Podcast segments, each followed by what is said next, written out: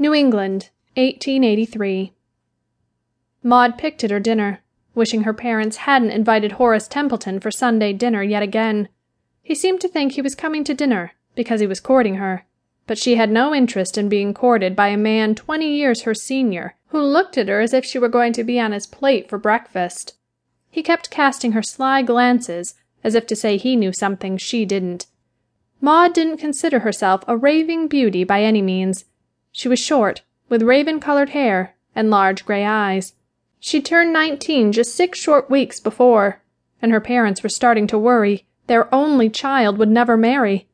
Of course, her father found a way to find fault with every young man who had ever expressed an interest in her, so she wasn't sure why they were concerned. If he would just ease up, maybe things would be different. Since Maude was a child, her mother, Lillian Abernathy, had volunteered at a local orphanage three afternoons a week. As soon as she finished her schooling, Maude had joined her mother and worked there six days per week.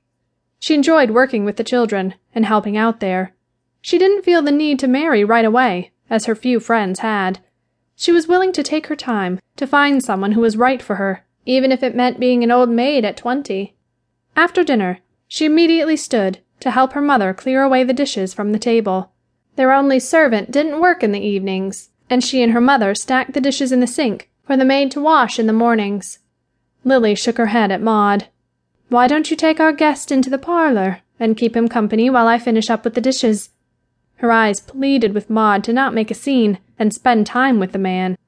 Maude looked toward her father, waiting for him to get up and head to the parlor first. He remained seated. I think I'm going to have a second piece of pie and a cup of coffee. You go on." He waved his hand toward the door, indicating they should go without him. Her parents had never left her alone with any man in her entire life, so she knew something was wrong. Why would they want her to be alone with him when they wouldn't allow her to be alone with any other man? Maude led the way to the parlor, hating how closely Mr. Templeton followed her. She'd known him all her life and he'd made her uncomfortable for years. She carefully took a seat in one of the chairs and left the settee for him so he couldn't sit too closely, as he was wont to do. Once they were seated, she gave him her full attention.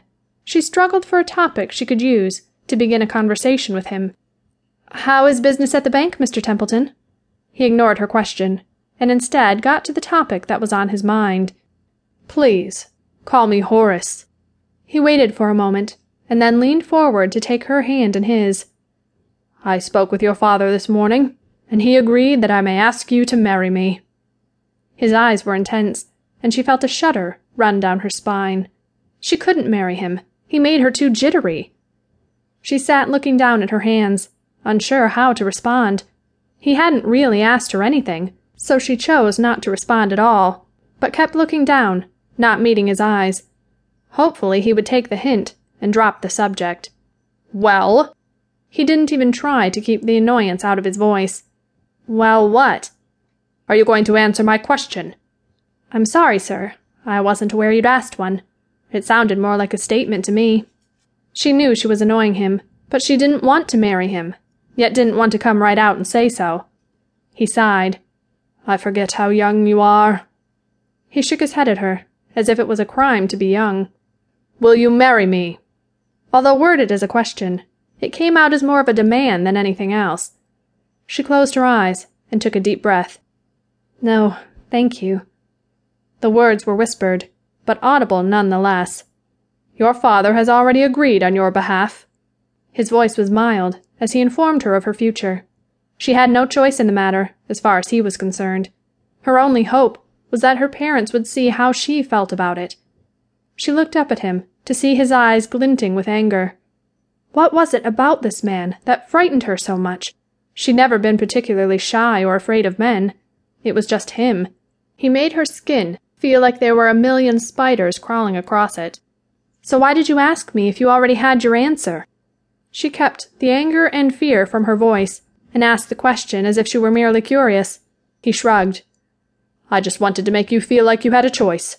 Of course you don't but everyone should feel like she has a choice in life.